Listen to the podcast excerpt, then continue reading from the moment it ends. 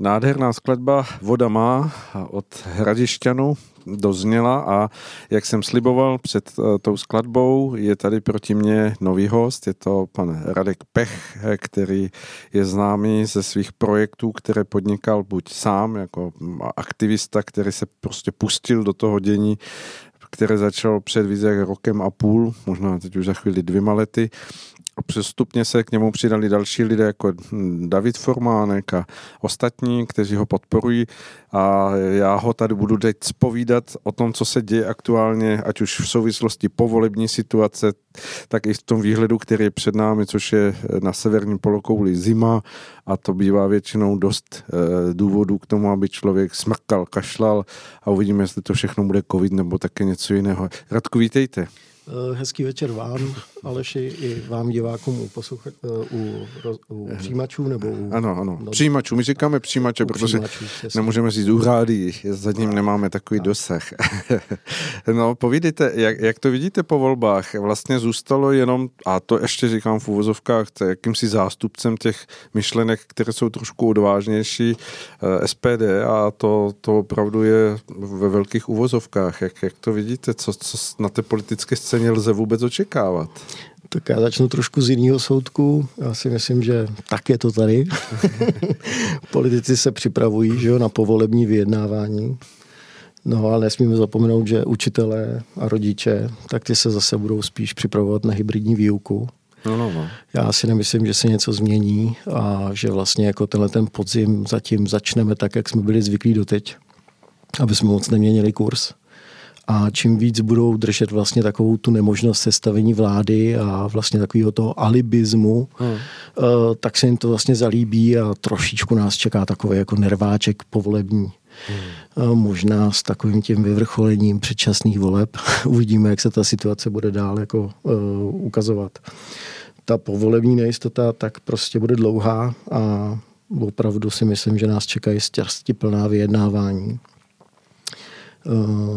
V jakém smyslu? Jak to myslíte? Jako, my, myslíte máme jako prezidenta, prezidenta jo, máme, no, máme v nemocnici, teď se ho snaží prostě všemožně jako odvolat, takže kdyby náhodou, tak nás budou čekat prezidentské volby. Eh, já si myslím, že se to bude slušně natahovat a že prostě těch variant, jako já nechci nikomu napovídat, že v poslanecký sněmovně oni určitě nějaký scénáře mají, ale mm, mm, sám si myslím, že prostě jestli tak, jak si zvykli na, polit, eh, na pandemii, si zvyknou na tuhle tu povolební situaci, kdy za nic nikdo nebude odpovídat a bude nějaká úřednická vláda nebo prostě bude nějaký takový kočkopes, tak uh, tak prostě, tak se máme na co těšit. No. no ale samozřejmě já nechci říkat, můžeme si za to sami, eh, protože mm, třeba si za to až tak nemůžeme. a čas ukáže, jak to všechno vlastně jako je a jak to vlastně se bude vyvíjet. Hmm. Říkáte úřednická vláda, myslíte si, že to k tomu spí? Protože svým způsobem ty karty jsou rozdané tak, že by tomu nemělo nic bránit, aby to byla opravdu jako plnokrevná vláda koaliční kde bude vládnout spolu a, a přizvukovat budou další, další méně úspěšnější subjekty. Tu vládu někdo jmenuje, ten někdo je někde v nemocnici, nikdo nedokáže odhlídnout toho, jestli tady bude dlouho, málo, uzdravený, schopný, neschopný. Mm, možná, že prostě nás může čekat i nějaké jako překvapení. Že jo? Teď je otázka opravdu, jak se to bude vyvíjet. Já chápu, že ty karty byly nějakým způsobem rozdané v tom parlamentu.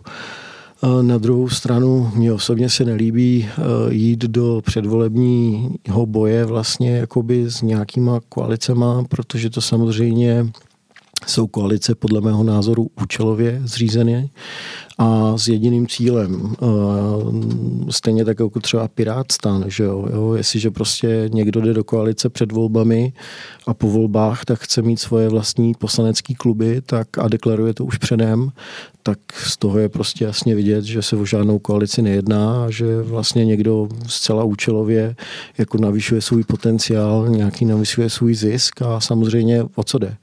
Ehm, kdyby zůstali všichni sami, no tak samozřejmě jde jenom o to, aby prostě měli to možnost toho povoledního vyjednávání a aby nemuseli vyjednávat s tím či oným a aby si samozřejmě sami nějakým způsobem mezi sebou garantovali věrnost a vlastně nikoho potom nezlákalo, že by po těch volbách eh, náhodou udělal to, co tenkrát udělal ČSSD a šla vlastně do vlády s eh, tichou podporou komunistů. Hmm.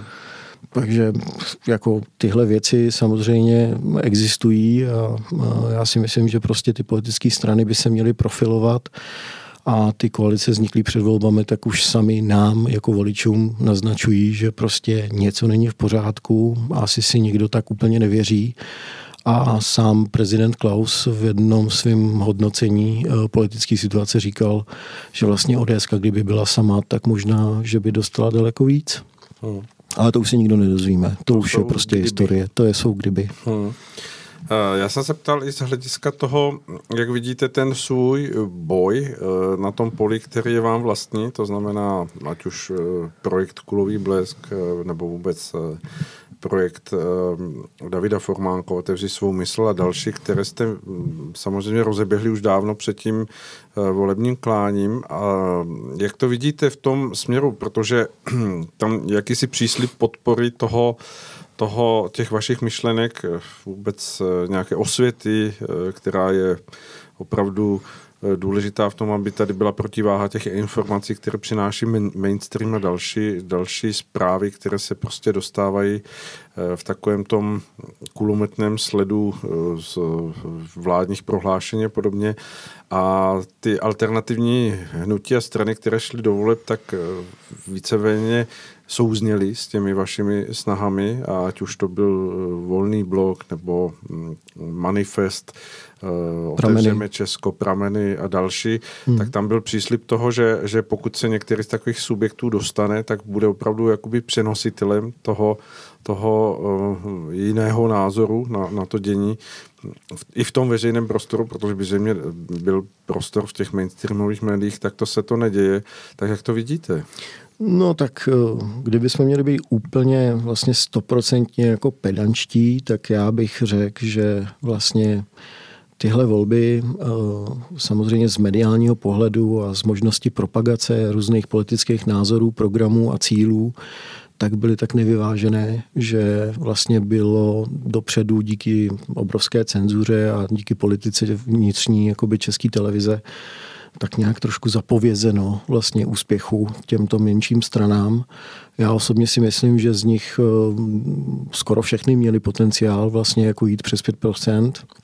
Určitě by svými programy oslovili i další voliče z jiného spektra, ať už to bylo ze strany komunistů, nebo ze strany ČSSD, nebo ze strany ODS, nebo ze strany Topky, nebo ano. Určitě tam ty voliči by slyšeli na spoustu zajímavých věcí.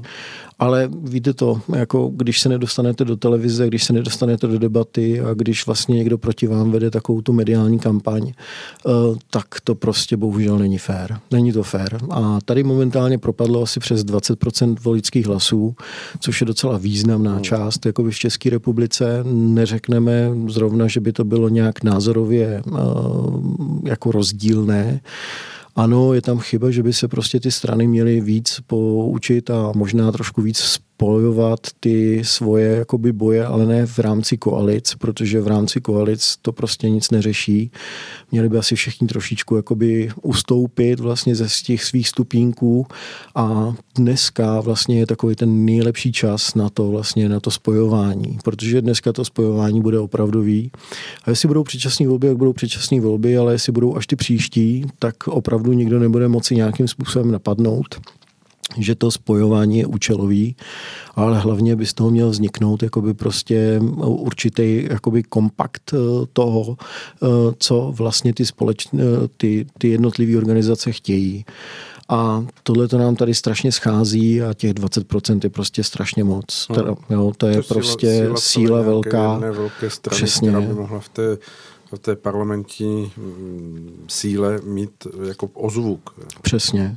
A to znamená, jako já se nezlobím na to, za to, že prostě volný blok nebo prameny nebo otevřeme Česko nebo Trikolora eh, třeba i přísaha prostě měli jakoby takový, eh, jak se říká, ohlas nebo počet hlasů, jaký měli protože ten, eh, jak jsem říká, prostor do těch televizí je opravdu velmi limitovaný a samozřejmě i ten prostor pro to vyjadřování, tak tam je vždycky jako velmi atakován a velmi manipulován, tak aby se neřeklo to, co se říkat nemá, aby se řeklo to, co se říkat má. A to mě prostě jako absolutně jako vadí.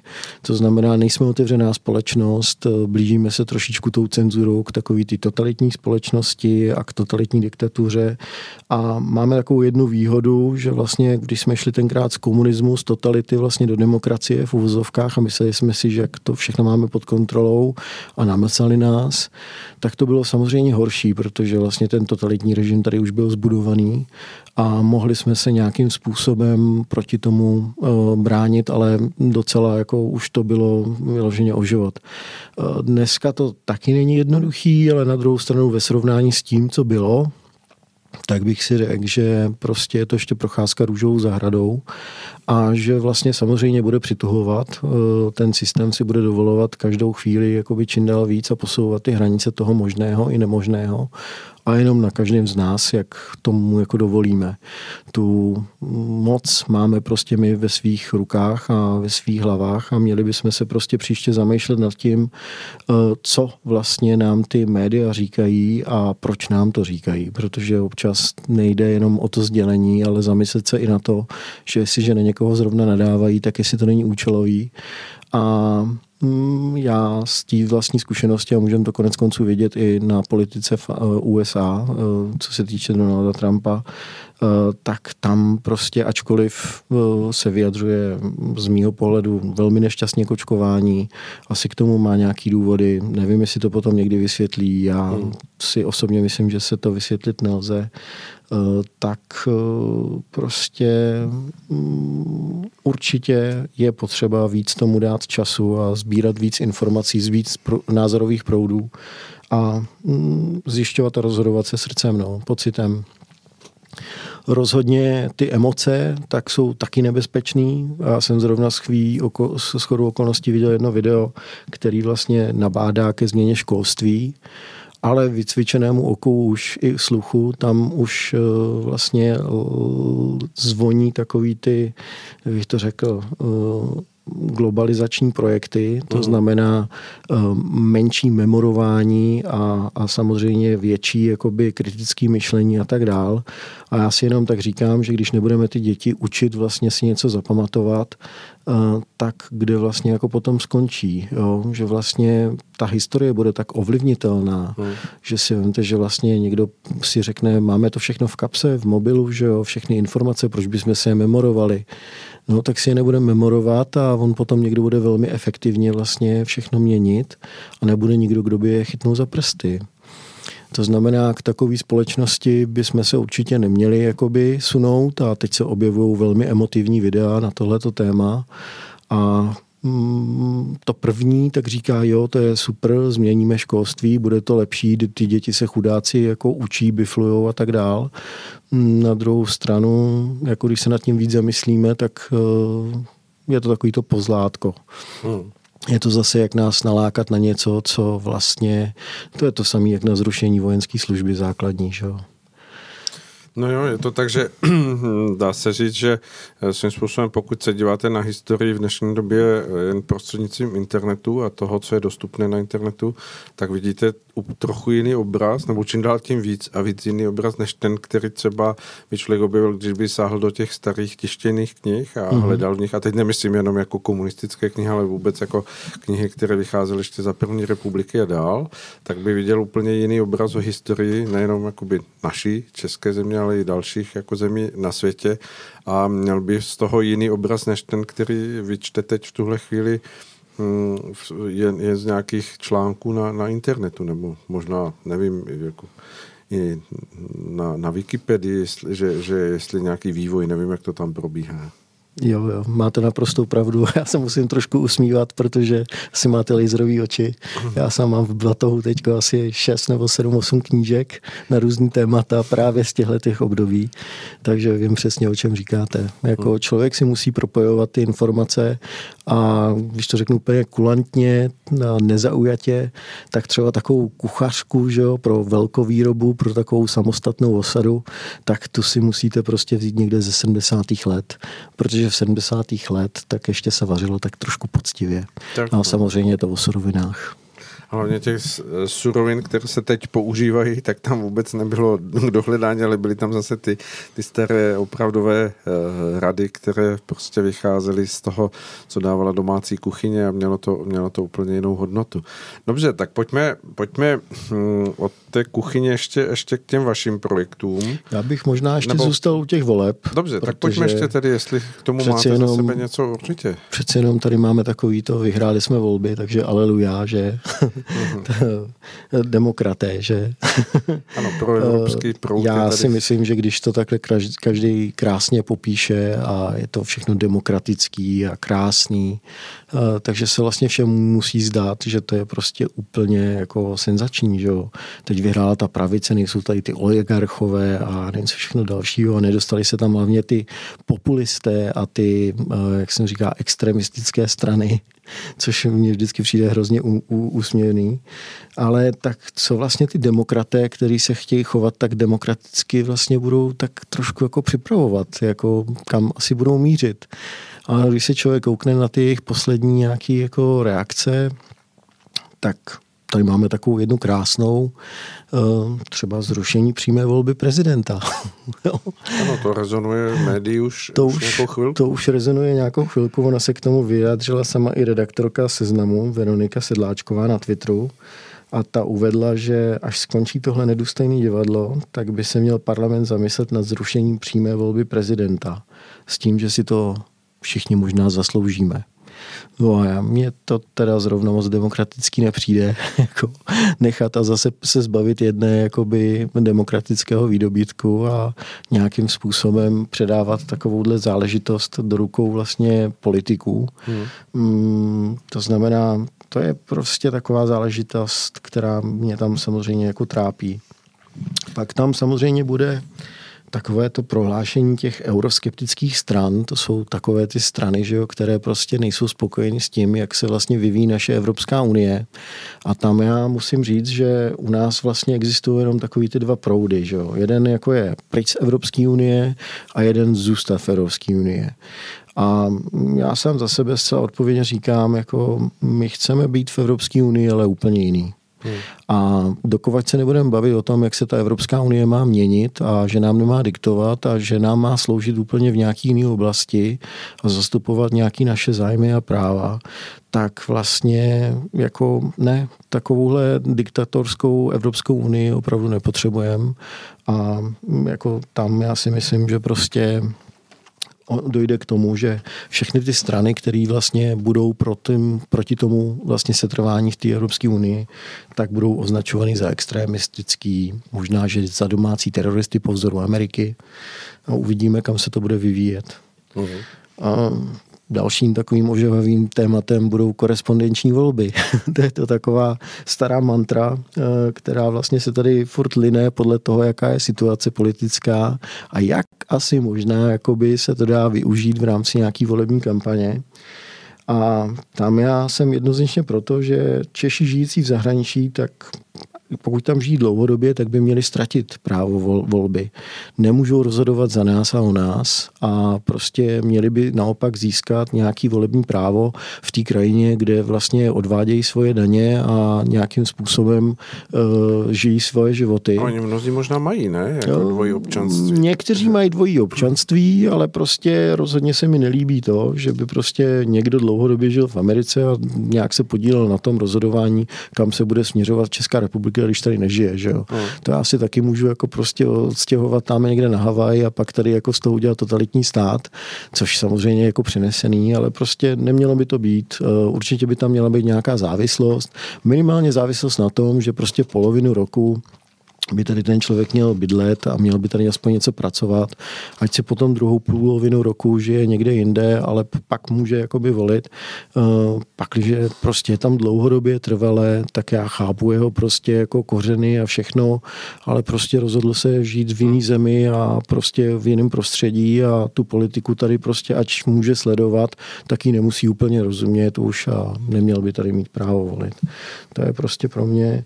A ty Češi, kteří jsou tam pracovně krátkodobě, tak ti to vždycky nějakým způsobem vyřeší a samozřejmě jsou tam státní zastupitelství, kde se dá odvolit a zavádění těch eh, posmrtných eh, korespondenčních voleb, který vlastně jako potom přihrávají nějaký hlasy eh, a dá se s tím vlastně na úrovni něčeho trošičku jako manipulovat, si myslím, že není úplně až tak inteligentní.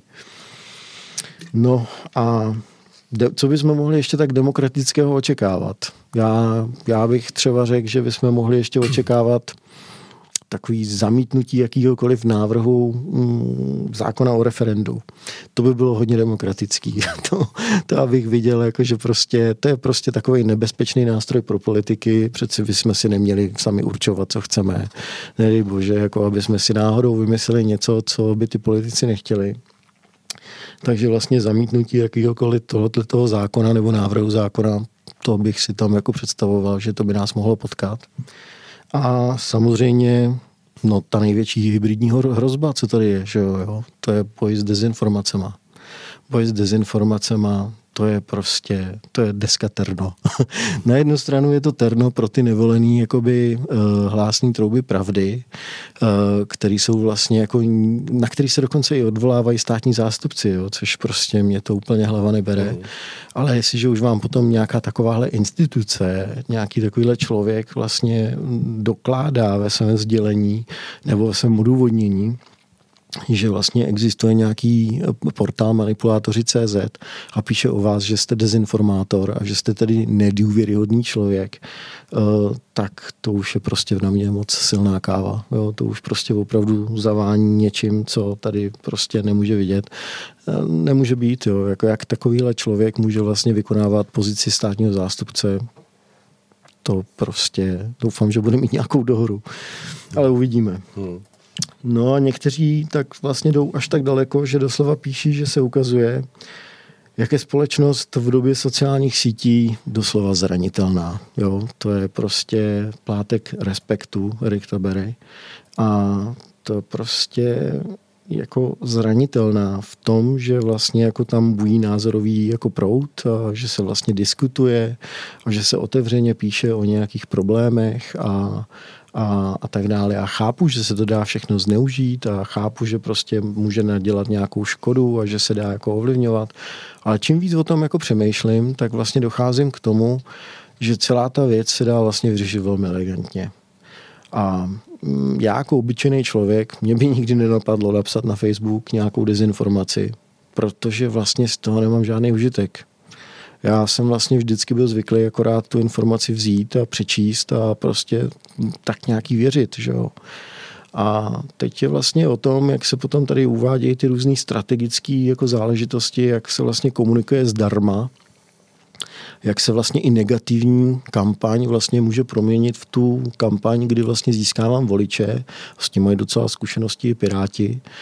Eh, a tam vlastně jde o to vlastně sami vymýšlet vlastně různé jako záležitosti, kterým potom můžu jako získávat mediální prostor zcela zdarma a v zásadě jako uh, tu společnost nějakým způsobem formovat tak, no. jak potřebuju.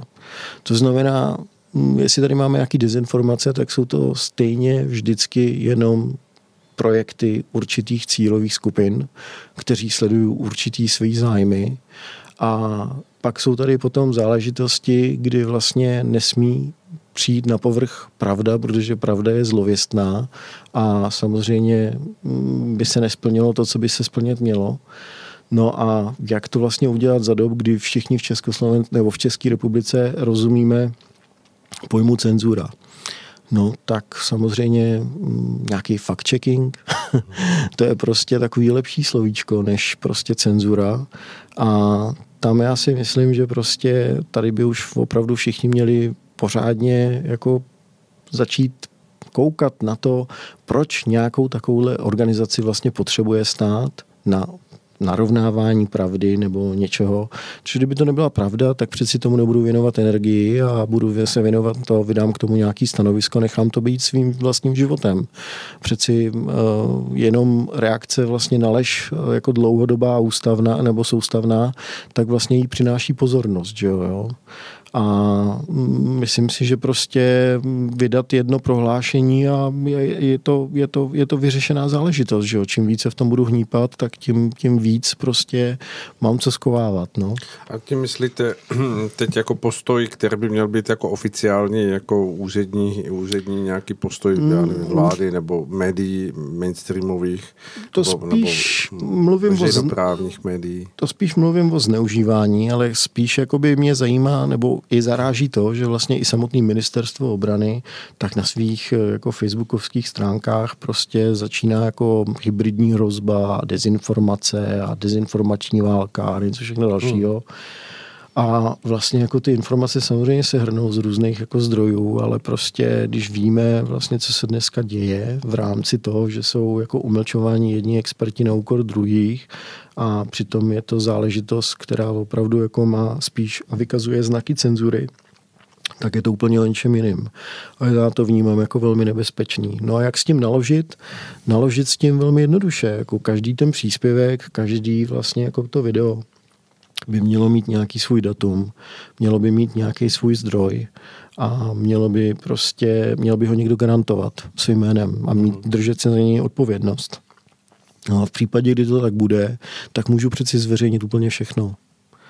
Nemůže to být jako problém, protože já jsem ten garant, který vlastně jakoby podává tu informaci. A ta informace může být klidně ve stadiu, jako jedna paní povídala, ale prostě když ten status tomu dám, tak je to prostě z doslechu nebo já nevím, cokoliv dalšího.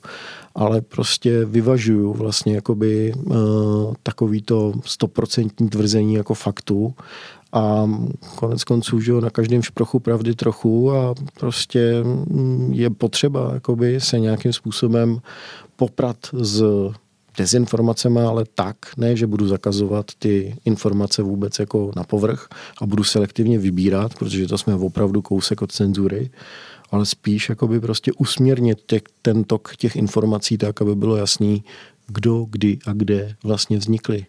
Jo, kolikrát se tady šíří videa zcela účelově, které už jsou třeba tři, čtyři roky starý a prostě se šíří teď v rámci něčeho a zcela účelově, protože ten, kdo je vypustí, tak říká prostě, je to, jo, jako potřebuje zdiskreditovat jednu stranu.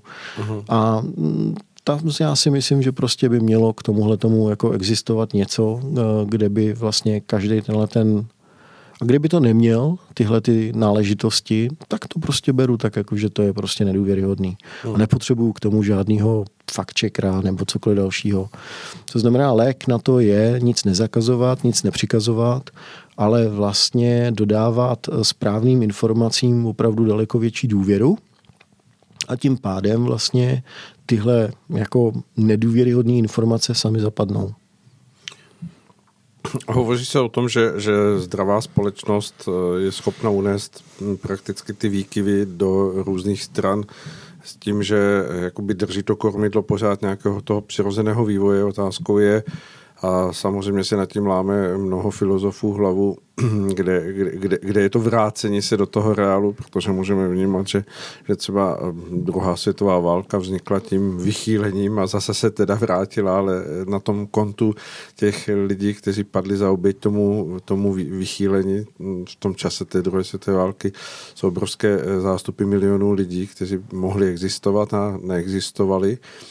Takže je otázka, nakolik ta zdravá společnost eh, jako je schopná obstát tady ty mm, vlivy informační hmm. a manipulace a nakolik vlastně vůbec ještě v dnešní době můžeme hovořit, že jsme zdravá společnost. Hmm. Jestli je to vůbec jako možné brát, eh, nakolik jsme opravdu v tom středu takového toho, eh, většinou se tomu říká takového toho selského uvažování, že, že člověk jako Eh, nepotřebuje být nějaký mm, vzdělanec a sledovat všechno, ale prostě nějaký ten vnitřní eh, věm pro, pro to, co, co je člověku mm, vlastně uchopitelné a, a e, nějak vyhodnotitelné, jako že, že, že to tak může být, tak, tak, tak v něm je, hmm. ale je otázka, nakolik nejsme už jako vychýlenou společnosti, která je tak rozkolísená, roz, rozdrásená těmi všemi overtonovými okny a vším, vším vlivem, který se tady v té mediální rovině děje, že, že se dá hovořit o zdravé společnosti v dnešní době.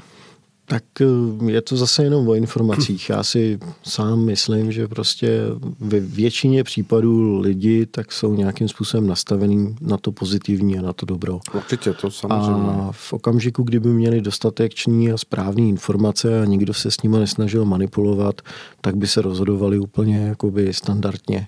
Eh, samozřejmě tomu předchází i nějaký jako systém vzdělávání a asi si nemusíme nalhávat, že ten systém vzdělávání dnes není vůbec ideální a že já teda můžu být sám jako díky bohu za to, že prostě jsem měl vzdělání v době, kdy prostě to školství opravdu bylo asi na svý největší špici. Takže prostě já si nemůžu osobně stěžovat hmm. a to, když vezmu že v úvahu, že nemám vysokou školu, um, mám dvě maturity, tak uh, prostě já sám za sebe jsem spokojený s tím, jak mě škola vůbec připravila do vyzbrojila. dalšího života, vyzbrojila. Hmm Eh, mám to trošku specifický, ale mm, jako ničem mě to nikdy neomezovalo. Mohl jsem vlastně, eh, využil jsem celý tý vlastně polistopadové éry úplně na maximum, takže jako já si nemůžu stěžovat, že by něco nefungovalo. Eh, to, co je problematický a to, co vnímám, tak to je prostě ten přístup toho školství potom vyloženě po té polistopadové revoluci uh, pro ty nejmladší ročníky a prostě teď už se nám chystají znova jakoby uh, školní osnovy uh, úplně jiným jako gardu a to je asi na samostatný téma někdy určitě do to, toho. To jsem chtěl říct, že, že to je tak eh, rozsáhlé a tak hluboké téma, že určitě se to už je. No, no, no. na tom, aby, aby a, tomu věnovali vlastně, kapitolu. Vlastně jakoby to, co vlastně jako furt se ukrajuje z toho, z té z té jakoby logického, kritického myšlení těch lidí a podpory takového toho mm, selského rozumu. A no. No, eh, ta, ta rekapitulace vaše asi, asi odpovídá tomu, co, co lze v nějakém nástinu očekávat, nicméně já si myslím, že jsme v takové fázi, že jako těžko zase eh, vycházet z toho, že ty, ty predikce, které jste tady vy nastínil, se opravdu budou odvíjet tím směrem, jak, jak, to, jak to teď člověk vyhodnocuje, protože je mnoho proměných, které hmm. mohou vstoupit do toho děje a uvidíme, jak se bude vyvíjet zejména eh, právě ten, ten, mm, ten eh, vládní eh, ta sestava, která by tedy jako měla být v nějakém směru aktivní v převzetí té, té po, po babišovské době, hmm. jak si bude počínat třeba právě co se týká teď jako zvyšujícího se opět hm, tlaku eh, kolem covidu, mm-hmm. kdy můžeme, opravdu zaznívají zprávy, které nás až tak moc neliš, neoddělují od toho, co, co jsme slyšeli tohle dobou minulý mm. rok. Eh, je to pravda, no. To už vlastně dnes tak vlastně začala takzvaná povolební totalizace a vláda zpřísnila covidová opatření. A je to od toho, že lidé buď budou muset začít povinně v práci nosit zase respirátory, nebo budou... spočtí, tak mají povinnost kontrolovat bezinfekčnost hostů. Přestane proplácení testů od 1. listopadu. Zkracuje se platnost testů. Platnost testů se zkracuje. Antigenní bude na tři dny, plat, nebo místo ne, třech dnů platit den. na jeden den a hmm. platnost PCR testů se zkracuje ze sedmi na tři. A vlastně to nejsmutnější na všem je, že vlastně mm, otevřeně vláda přiznala, že některá opatření mají pouze jenom jeden jediný důvod.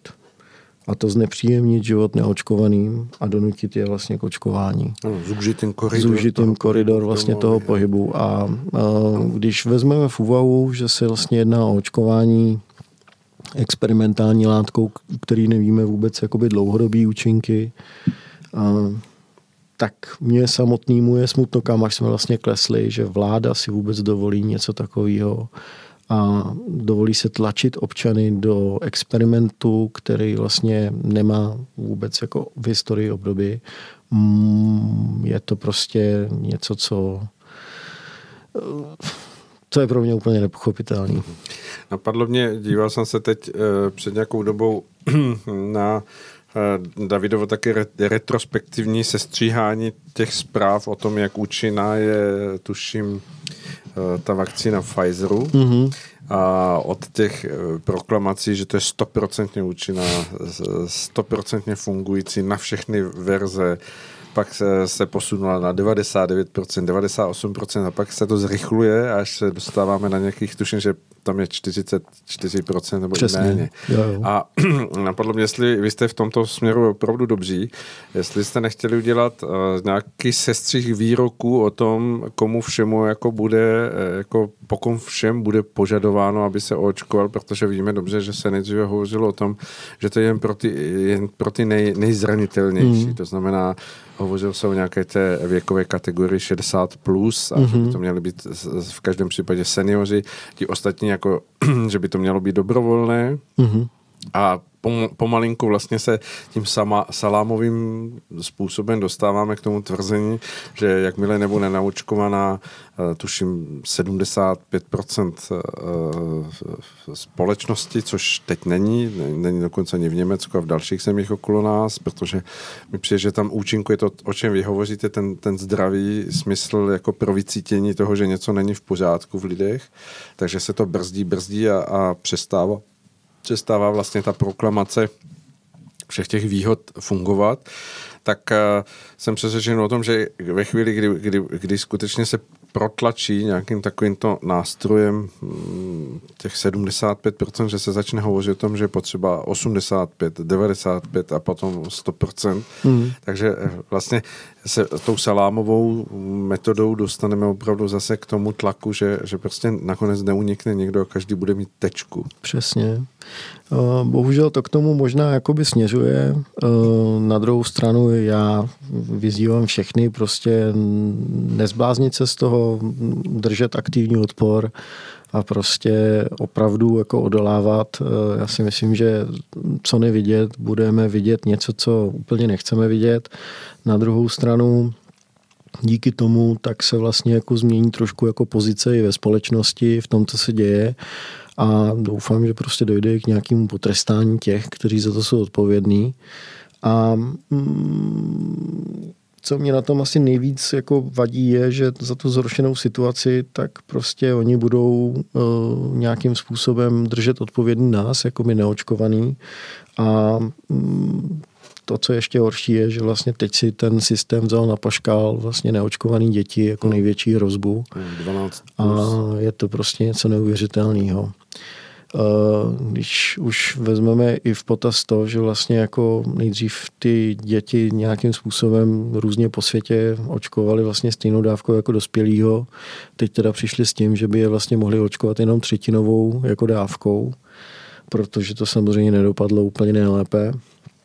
Uh, tak uh, samozřejmě je tam záležitost, která vlastně Eh, velí jako každému, ať už je to lékař nebo prostě normální člověk, ať už se nechá očkovat nebo nenechá očkovat, eh, nebo o tom přemýšlí. Mm, je to vlastně velmi jednoduchý. Eh, nechat si nechat vyšetřit krev.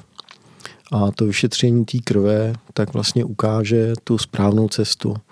To znamená, jestliže někdo z toho vyšetření má zdravou, jako zdravě vypadající krev bez nějakých problémů, a jestli se u těch očkovaných jako bude ukazovat ta krev, která vlastně bohužel nevypadá tak úplně nejzdravějc a má tam náběh na nějaký krevní sraženiny a Bůh ví co ještě, eh, tak je asi, aby si každý zamyslel a vlastně začal ten problém spíš řešit, než aby vlastně si ho sám pro sebe zatajil. Hmm.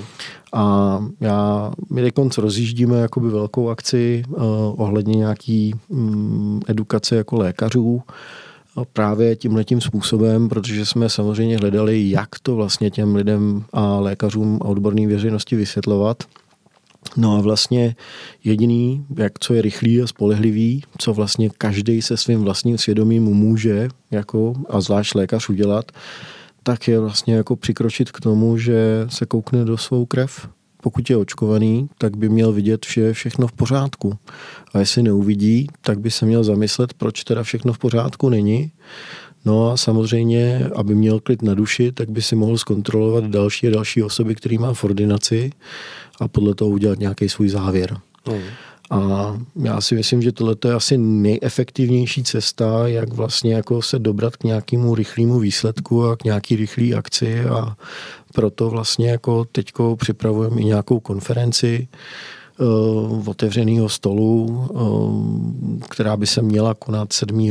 listopadu asi ve dvě hodiny a měli by tam být lékaři a měli bychom z toho dělat záznam a ten záznam by potom byl veřejnosti k dispozici, ale i té odborné veřejnosti a budeme se tam bavit prostě nad eh, etikou vlastně covid očkování. Hmm. Protože já si myslím, že etika zrovna v tomhle dostává hodně na frak. A tak uvidíme, jo, jak se to povede. Radku, eh, navrhuji, dáme si pustíme nám i posluchačům skladbu, ať si odpočinem a hned, jak do, dohrají poslední tóny, skočíme zpátky do tady toho tématu, protože je to důležité.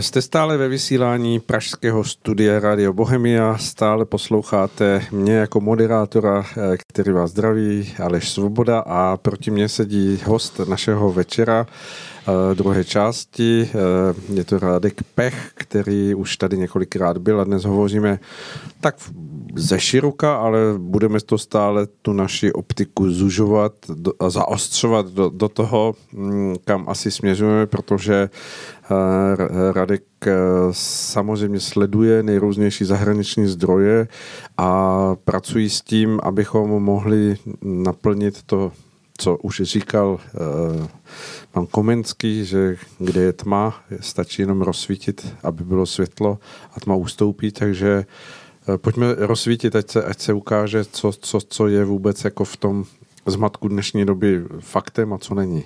Tak, přesně. Eh, je to složitější záležitost. My si vlastně musíme na začátku uvědomit, že tady dochází k očkování určitou experimentální látkou a, nebo několika experimentálními látkami, aby jsme byli přesní. stejné nebo jsou na jiných principech? Každá má úplně jiný princip a v zásadě předpokládejme, jako, že by měly být stejné pro celý ten globální trh, mm, ale já bych si na to úplně nevsadil. Hmm. Nedokážu to nějakým bližším způsobem jako komentovat, ale, ale nemyslím si to podle těch informací, které zatím jako na nás se hrnou. To to znamená, můžeme vlastně odezírat eh, vlastně z těch nejvíc proočkovaných zemí a to je vlastně jako třeba Izrael, Anglie, Amerika. A tam to nevypadá úplně jako nejlíp a v zásadě mm, my jsme velmi pravidelně vlastně na nějakých jako mezinárodních konferenčních kolech. Eh, je tam většinou vždycky jako 40 až mm, nebo 20 až 40 odborníků ty konferenční koly, tak máme prostě opravdu dlouhý, eh, to znamená pro představu třeba od 9 hodin do 3 hodin do rána. Hmm. A řeší se tam spousta témat, řeší se tam témata, jako jak třeba jako zlikvidovat tuhle tu jako masovou hypnózu, kterou vlastně nás uvrhly média, který nás furt neustále straší a vlastně nutí nějakýma jako pohruškama a dalšíma věcma jako k tomu, aby jsme byli povolní k tomu očkování. A samozřejmě eh, je to, je to těžký. Je těžký vlastně najít jakoby ten způsob. My už samozřejmě jako nějaký kroky jako máme a nechci je zveřejňovat, protože nepřítel naslouchá ale prostě určitý jako možný eh, scénáře tady jsou, ale já bych byl bláhový, kdybych vlastně o nich mluvil úplně napřímo. To, co ale se vlastně ukazuje, tak je vlastně, že tam máme různě třeba hodinové přednášky od toho, co se děje třeba od nejznámějších patologů nebo od nejznámějších... Nejsilnější nějaké videosprávy, které proběhly? To bylo ještě separé, to je vlastně úplně jakoby solo akce, tam vlastně u tohohle toho videa s těma patologama, tak to byla vlastně konference, hmm. kterou vlastně uspořádali v Německu v Ettingenu a tu my jsme vlastně nechávali jenom překládat. To znamená, my jsme udělali první část část, ono to mělo tři hodiny záběr uh-huh, uh-huh. a vlastně jako dneska nebo včera byl vlastně jako puštěn do éteru vlastně druhá část Já to taky zatím nechci jako rozebírat úplně komu všemu posíláme tyhle ty videa z těch odborných jako sekcí, eh, to, že prostě snažíme se vlastně to dostat úplně všude. Jako odborné jo. veřejnosti. Odborní veřejnosti, lékařů. někteří vyloženě na to čekají, někteří prostě to nechci je jmenovat, abych je nepřivedl do hmm. neštěstí a tak dál. Ale samozřejmě jakoby ta, eh, jak se říká, jazyková nevybavenost a to je, musím říct i já, jako německy neumím a vlastně jako rozumím částečně, Eh, tak si na to neto, ale máme naštěstí jako spoustu jakoby eh, pomocníků, který nám vlastně pomáhají nezištně a vlastně překládají tyhle ty záležitosti.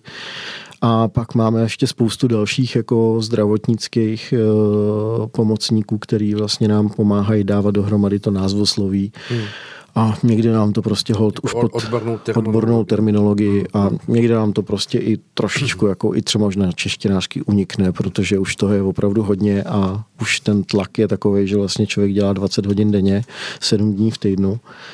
A mm, to nejdůležitější vlastně je, že prostě i na těch konferencích, který vlastně takhle vidím nějaký video a můžu si myslet, že to třeba někdo jako nahrál nebo prostě nebyl jsem toho úplně účasten, ač to není pravda, protože vlastně jakoby ty videa mají velmi silnou jakoby emotivní jako linku a ty věci, o kterých se tam baví, eh, de facto i lidi v určitým věku, kteří vlastně nemají důvod vlastně jako něco takového činit bez rozmyslu nebo z nějakým jako ziskem nebo, nebo jo, prostě vidím tam tu jako nezištnou pomoc, že vlastně dávají své jméno a svoji vlastně jako celou profesní životní kariéru, životní kariéru šanc. Hmm. Uh, tak když, tak je to potom úplně jiný zážitek, když to vlastně vidíte jako online a vidíte to vlastně jako úplně na svý vlastní oči, úplně na svý vlastní uši a vlastně vám to říká zrovna ten člověk na tom konferenčním hovoru. A mm, je to, je to prostě něco neuvěřitelného. To znamená, ty věci, které se tak objevují po, různě po těch videích, to znamená, ať už jsou to zprávy o krvi, ať už jsou to zprávy o tom, co to obsahuje, a ať už jsou to nějaké domněnky ohledně tý, uh, těch protilátek, tak jsou nám jakoby potvrzováni.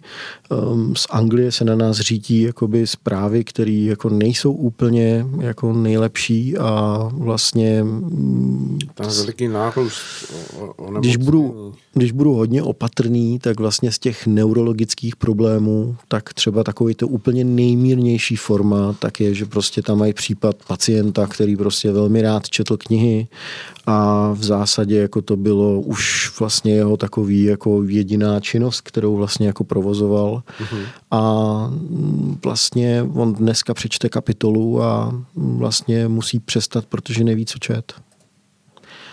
To znamená, má to určitý u někoho dopady do neurologické neurologické nervové soustavy a vlastně jako ono se tam diskutuje v těch různých videích i o nemoci šílených kráv a tak dál, o de facto Alzheimerovi uh, a tak.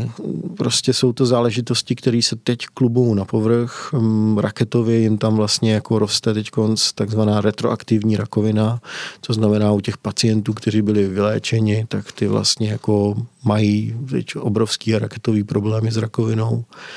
Uh, je tam spousta dalších jako problémů, um, hlavně jakoby na úrovni de facto selhávání imunity. A to znamená, že vlastně jakoby ty jejich protilátky nejsou v takové kondici, jaký by mohly být. Eh, já můžu říct sám za sebe, mm, že prostě vyloženě se baví ty lékaři na tom kolu o biologické zbraní a mm, vlastně se řeší už jenom to, jak to vlastně předat veřejnosti, jak to dostat mezi veřejnost a jak vlastně nějakým způsobem čelit, následkům. čelit následkům. Hmm. Já osobně si myslím, že na každou takovouhle záležitost jako bude existovat určitý lék, že určitě jako by to akorát se potřebujeme začít jako hned. Jo? Nesmí se to nechat odkládat, musí se to vlastně nějakým způsobem řešit. A to úplně nejsnadnější řešení, který může udělat úplně každý, ať už je vlastně očkovaný, tak je opravdu nechat si udělat prostě vyšetření krve na protilátky, aby věděl teda, jaký ty protilátky má nebo nemá a kouknout se vlastně na ten krevní obraz, jestli tam teda jako něco je s červenými krovinkama nebo není, jestli mu hrozí nějaký sražení nebo nehrazí, aby prostě mohl už začít třeba používat něco na ředění krve že jo, a tak dál. Hmm. Takže já si myslím, že tyhle záležitosti jsou prostě dneska asi nejdůležitější. No a když vlastně si vezmeme takovou tu metodologii toho očkování, že vlastně nejdřív nám slibovali tečku a říkali, že dostanete jednu, pak teda dvě dávky a vlastně uděláme tečku za pandemii. A teď se mluví o pravidelném očkování vlastně každých skoro pět nebo šest měsíců. Aspoň ve světě už se začalo i u nás tak vlastně žádná tečka se jako nekoná. Je to kulomet. A hlavně, hlavně to nejdůležitější, co tam je, je, že vlastně mm, eh, ta tečka jako taková prostě už jako bude asi jako do nekonečna. Jo? Jako, a teď je otázkou, co je vlastně jako podstatou, pravou podstatou té tečky. Jako. A uh, hlavně to nejdůležitější, a to já jsem si musel jako trošičku pomoct, uh, to nejdůležitější je, že vlastně uh, když se nenecháte očkovat po třetí, tak vlastně na vás budou koukat jako na neočkovanýho. To znamená, že vlastně jako proč jsem se nechal očkovat dvakrát, když vlastně jako po třetí už mi to nikdo nebude uznávat a budu ve stejném jako to, i když mě to třeba relevantně jako poškodilo zdraví. A tam já si myslím, že to už je prostě jako věc, která nemá vůbec se zdravím jako každého člověka mm, něco společného a mělo by se opravdu velmi rázně zakročit. No. Myslíte si, že se nenajde nějaký argument, který přesvědčí tu širokou veřejnost to, že prostě ten jako, jakože lidé na, nakonec jakoby přijmou to, že, že ta pravidelnost v tom očkování, dokud budou existovat, je vlastně dobrá, aby, aby to takhle fungovalo. Eh, myslíte, že to nena, jakoby nenajde tu cestu tak, že, že, že nakonec přeci jenom, teď to vidíme, že hm, teď já jsem četl v nějakém médii, Eh, médiu eh, zprávu nebo argument o tom, proč se vyvíjí ten, ten negativní eh, hmm. vývoj s koronavirem v Anglii. Hmm. A argument zněl, bylo to od nějakého odborníka, ono teď od odborníků je čím dál tím víc a víc, tak argument byl tím, že Anglie očkovala příliš brzy a příliš rychle. Jo, no, prostě něco neuvěřitelného. a že tedy bude muset jako přistupit k dalším kolům, mm, mm. aby se dohnalo to, že prostě už se vyčerpala ta, ta, ta hm, jakási e, imunita proti tomu, že, mm. že, že, že se vytratila a že tudíž jako další kolo je zárukou toho, že se jakoby obnoví ta imunita. No, je to prostě, jako pro mě je to naprosto neakceptovatelný postup a já věřím, že prostě prohlídnou i lékaři, a protože na nich to teď bude stát a oni se budou muset nějakým způsobem jako masově ozvat. Konec konců je to vidět i z těch jiných zemí, kdy vlastně jako ty lékaři jsou masově propuštěni z nemocnic, ty, kteří se nechtějí nechat očkovat, přicházejí o práci, takže tam není prostě o co, na co čekat, není vlastně jako tam není žádná jiná světlá jako vyhlídka. Jo. A prostě určitě se teda děje něco, co se dít nemá. Určitě to není o tom, aby se zachovala vlastně nějaká mm, jako naše zdravotní jako výhoda nebo něco takového. A mm, asi, asi ten tlak na to, že vlastně hlavně musíme nějakým způsobem zmermomestit očkovaný, aby si vzali aspoň jednu dávku, uh, no, je něco neuvěřitelného. Tak my se tomu smějeme, nebo usmíváme, nechci říct, aby to vyznělo, jako to že, že se smějeme. Usmíváme se tomu, protože je to samozřejmě eh, ten, ten postup, který hm, teď v tuhle chvíli jako pořád nahrává těm, těm hm, farmaceutickým společnostem v tom, aby eh, se vlastně zachytilo co nejvíc těch eh, hm, jako údrok těch eh, vlastně spotřebitelů, kteří mm. pak už vlastně budou v tom kole zachyceni a budou hnáni k tomu, aby znovu a znovu se nechali mm. očkovat, tak jak, tak jak to jako bývá konec konců jsem někde mm, četl, že že právě v těm farmaceutickým společnostem jako se obrovským způsobem zvýšily jako příjmy a zisky v posledním to je, 100%, to je stoprocentní. No. Já ještě taky musím říct, že vlastně eh, tak stejně tak, jako se dělali různý domácí pokusy vlastně se zkoumáním kontaminace roušek nebo těch testů, tak samozřejmě Češ, čeští lidé tak eh, vlastně jsou hodně vynalezaví a, a samozřejmě i mm, je nějakým způsobem nezastaví takováhle záležitost. Někteří investovali do docela drahých mikroskopů, hmm. aby mohli právě analyzovat vlastně jakoby svoji vlastní krev a samozřejmě my jsme sledovali uh, jeden takový jako pokus, který vlastně dělala jedna zdravotní sestřička se svým kamarádem a e, v zásadě máme to i potom na našich stránkách se všemi detaily jako zveřejněné e, a tam vlastně zkoumali krev takovým tím způsobem, že si vlastně na sklíčku dali kapku své krve a smíchali ji vlastně s vakcínou. Uh-huh. A svýskali s vakcínou Pfizer nebo Moderna a tak dále. To znamená, že to teoreticky vypadalo, jako že to je vlastně vakcína a ta krev dohromady. On samozřejmě je potřeba říct, že vlastně jako ten úzus u nás v Čechách ještě, ačkoliv my jsme už na to vlastně všechny ty koordinátory očkování upozorňovali písemně, včetně pana profesora Hořejšího, tak je, že to vlastně zůstane jako v tom svalu a že se to nikam jako nepohne. Ale pravda je taková, že vlastně existuje japonská eh, studie takzvaný biodistribuce, kdy vlastně sam Pfizer vlastně udělal takovou speciální studii a vlastně jakoby i ty, eh, jak se říká, nanolipidové částice eh, udělal radioaktivní a ještě je vlastně spojil s takzvanou luciferázou, to znamená světelkující a sletoval vlastně pohyb, kam se vlastně v tom těle dostanou. No a byli překvapení, že se dostanou úplně všude. Dostanou se do každého orgánu orgánu, dostanou se do krevního řečiště a tak dál. Hmm. A tohle je vlastně jako základní jakoby pochybení toho v té celé úvaze těch mRNA vakcín, protože vlastně to povotní bylo, že vlastně to zůstane v tom svalu a no, že vlastně se tam vytvoří ty protilátky a tělo, tělo, tělo nějakým způsobem na to zareaguje. A vlastně tohle už dneska s největší jako jistotou je prostě argument, který je pasé, takže proto i si mohli dovolit vlastně jako tahle zdravotní sestřička s nějakým jako svým kamarádem zkusit smíchat vlastně rovnou očkovací látku z krví a vlastně podívat se, co se vlastně děje, jak se ta krev de facto chová. Hmm. A došli k těm závěrům, že teda tam viděli věci, které vidět nechtěli a kterým samozřejmě úplně nerozumí, protože samozřejmě na to nejsou úplně odborníci, ale zveřejnili ty informace, jak to vypadá. Hmm. A samozřejmě v porovnání s tím, když se kouknete na tu zdravou krev, tak, tak ty obrázky nevypadají úplně zrovna dvakrát nejlíp.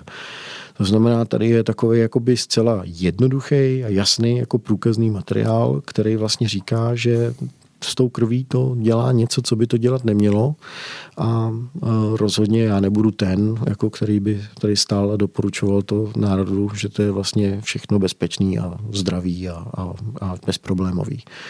A já si myslím, že těchto těch pokusů bude prostě přibývat a my samozřejmě budeme k tomu i tu lékařskou odbornou veřejnost jako vyzývat, protože už není vlastně jako kam uhnout a prostě budeme se muset všichni snažit hledat nějaké jako řešení, co s tím vlastně budeme všichni dělat, jo? protože tady jsme si zavařili na nějakou jako problematiku, ačkoliv, a přesně to tak dopadá, když vlastně nastává cenzura, jsou omlčovaný hlasy odborníků, někdo se to snaží vyřešit sám, eh, vlastně nebere v potaz jako informace z dalších jako zdrojů a tak dále. Jo? Já sám jsem podával trestní oznámení už někdy 21. dubna loňského roku a prostě můžete dělat vlastně, co chcete a stejně se nedovoláte jakoby té pra, pravdy.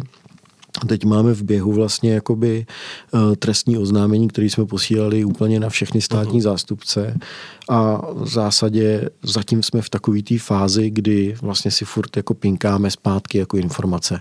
Co znamená, oni buď reagují nebo nereagují a když nereagují, tak my je zase vyzveme takzvanou jako žádostí o svobodném přístupu k informací, eh, k tomu, aby nám poskytli informace, kterými vlastně jako nevládneme.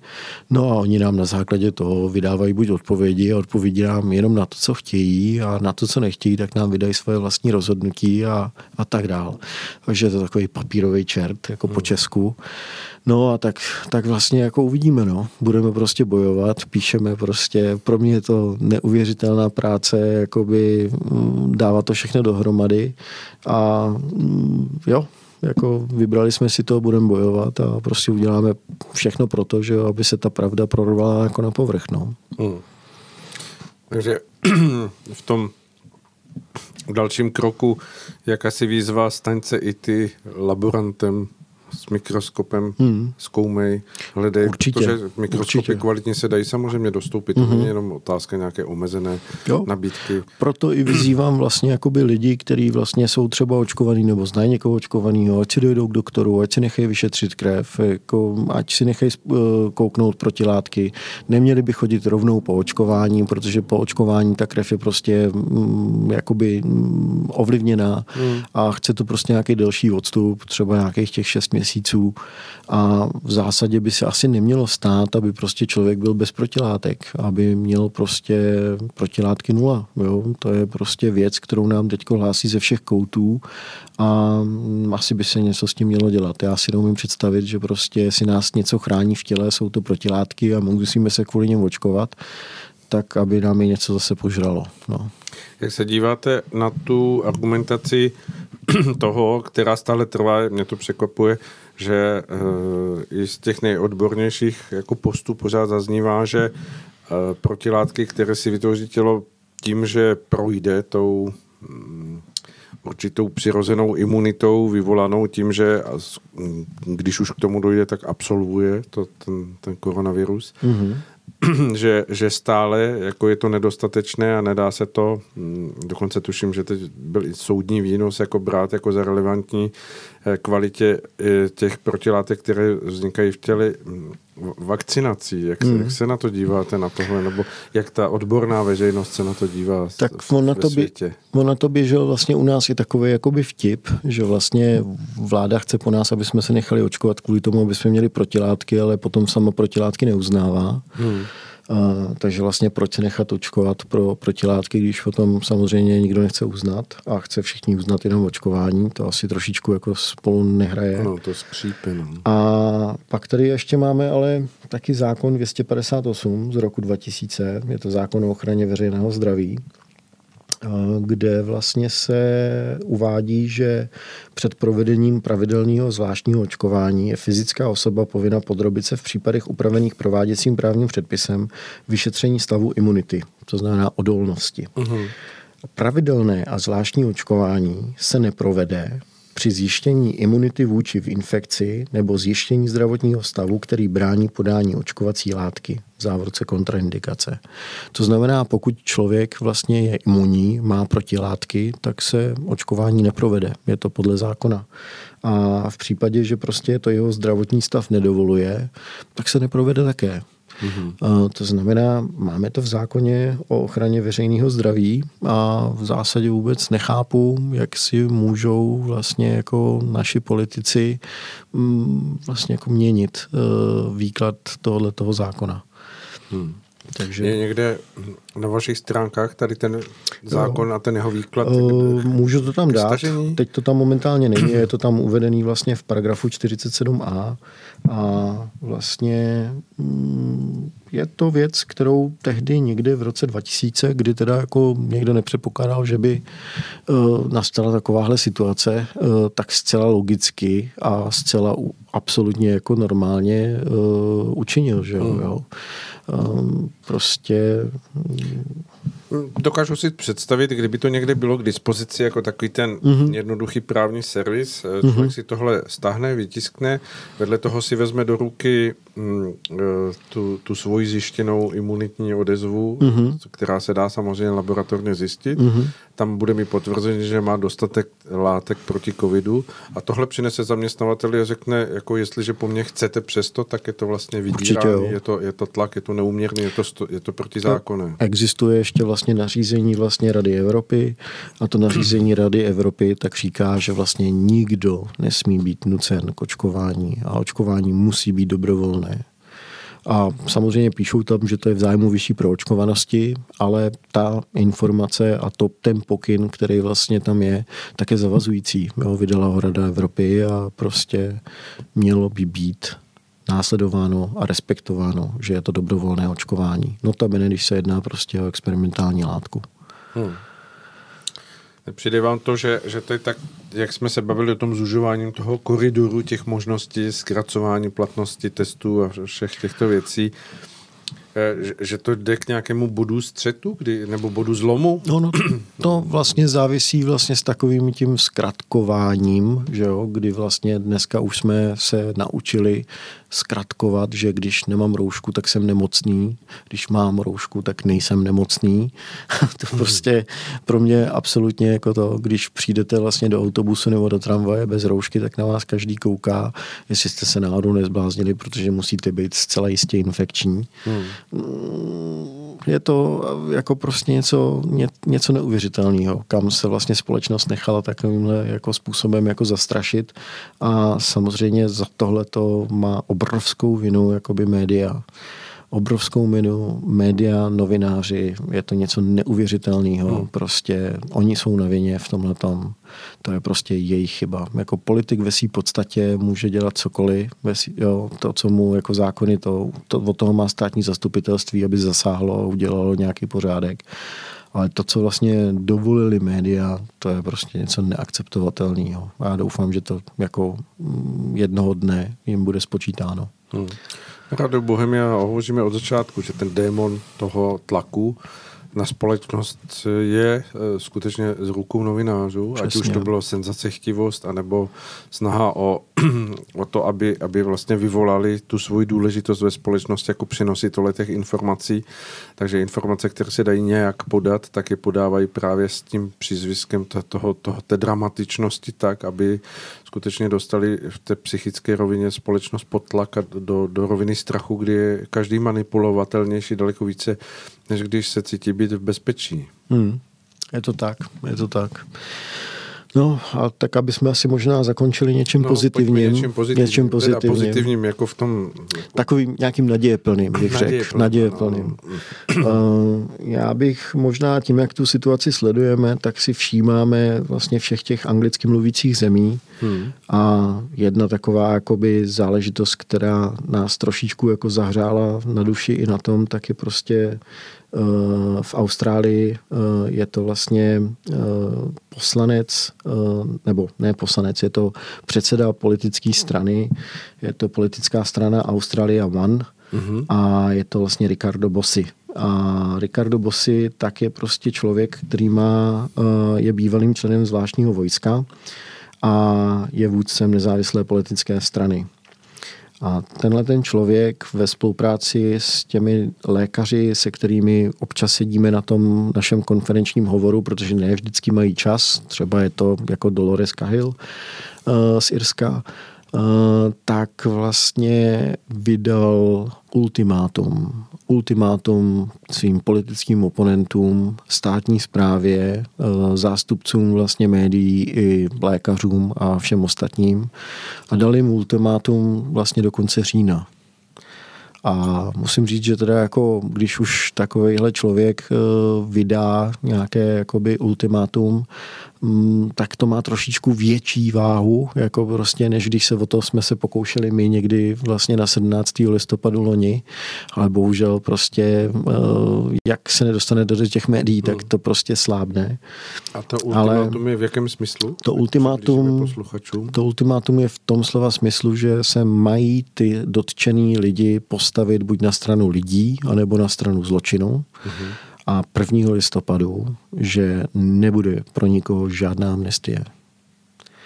Což znamená, že jestli to chápu dobře a čtu to z toho jeho životopisu, tak prostě jediné, co se ještě v Austrálii nestalo, tak je nějaká aktivita armády. A ta aktivita armády asi už je zapotřebí, protože to, co se děje v Austrálii, je prostě naprosto neúnosný a nehorázný. Hmm. No a samozřejmě my to budeme sledovat, takže držme si palce všichni, ať vlastně uh, do konce října jako proběhne, vyprší lhůta a 1. listopadu, ať se začnou dít věci aspoň v Austrálii a samozřejmě my budeme referovat o tom, jak se vyvíjí situace. Jsme s nimi ve spojení a jsme ve spojení ještě s dalšími opozičními stranami v Austrálii a nechme se překvapit. Myslím si, že tam jistá naděje a ta naděje není jenom pro Austrálii, ale samozřejmě i pro nás. Tak je to, je to ten bod zlomu, který samozřejmě, ať už začne kdekoliv, tak může být otočením te, te, toho informačního pole, které potom bude fungovat úplně jinak, než tak, jak si to lidé představují teď. Konec konců se divím, že si to neuvědomujeme tady v České republice nebo v Československu, protože my jsme ten, ten blok toho informačního pole dokázali prožít v tom hm, 89. roce, kdy, mm-hmm. já nevím, do 17. listopadu se hovořilo nějak v médiích nějakým způsobem a jakoby otočením klíče najednou vlastně v těch následujících dnech od 20. listopadu dál už se hovořilo v médiích úplně jinak o stejných věcech, ale úplně z jiného pohledu. Takže my jsme svým způsobem opravdu ve stejné roli té, té informační blokády toho, toho pole, které se je, jenom potřebuje otočit, posunout a otočit. Přesně, je to tak. Takže já sám jsem zvědavý, jak se to kolegům v Austrálii povede a držíme jim palce. No a samozřejmě my budeme u toho, dáme všem potom vědět. Dobře. Radko, děkuji. My v Rádiu Bohemia držíme palce zase vám. Děkuji. Pozdravujte Davida Formánka, určitě. který měl přijít, ale nepodařilo se to, tak určitě jsme rádi, jestli nás bude poslouchat, nebo jestli nás poslouchal, jestli přijde zase někdy příště. Určitě a přijde. Uh, věřím, že i v těch vašich aktivitách je jiskřička naděje, takže tak držme, super. držme se, se to podaří. Děkuju. Děkuju, mějte se taky. Hezkou noc. Teda, do, hezký, hezkou, večer, hezký večer a dobrou noc. A dobrou noc tak. Uh, milí posluchači, to je opravdu závěr našeho středočeského, teda pardon, středečního pražského vysílání. Středočeské bude za tři týdny. A já vás zdravím od mikrofonu, pokud jste nás vydrželi poslouchat až do této doby, anebo pokud jste nás poslouchali ze záznamu, který určitě v blízké době bude na YouTube profilu Rádia Bohemia. A pokud pod tím dojmem, co slyšíte v Rádiu Bohemia, získáte důvodný věm k tomu, že stojí za to nás podpořit, tak pokud nám pošlete nějaký malý obnos k tomu, abychom mohli fungovat dále, tak budeme velmi rádi. To je úplně všechno. Děkuji za uh, vaše reakce na YouTubeovém kanále, kde vidíme, že opravdu sledujete a posloucháte, což je velmi potěšující. A jak už se loučíme v rádiu Bohemia, věřme, že bude lépe, dělejme věci tak, aby lépe bylo. Krásný večer.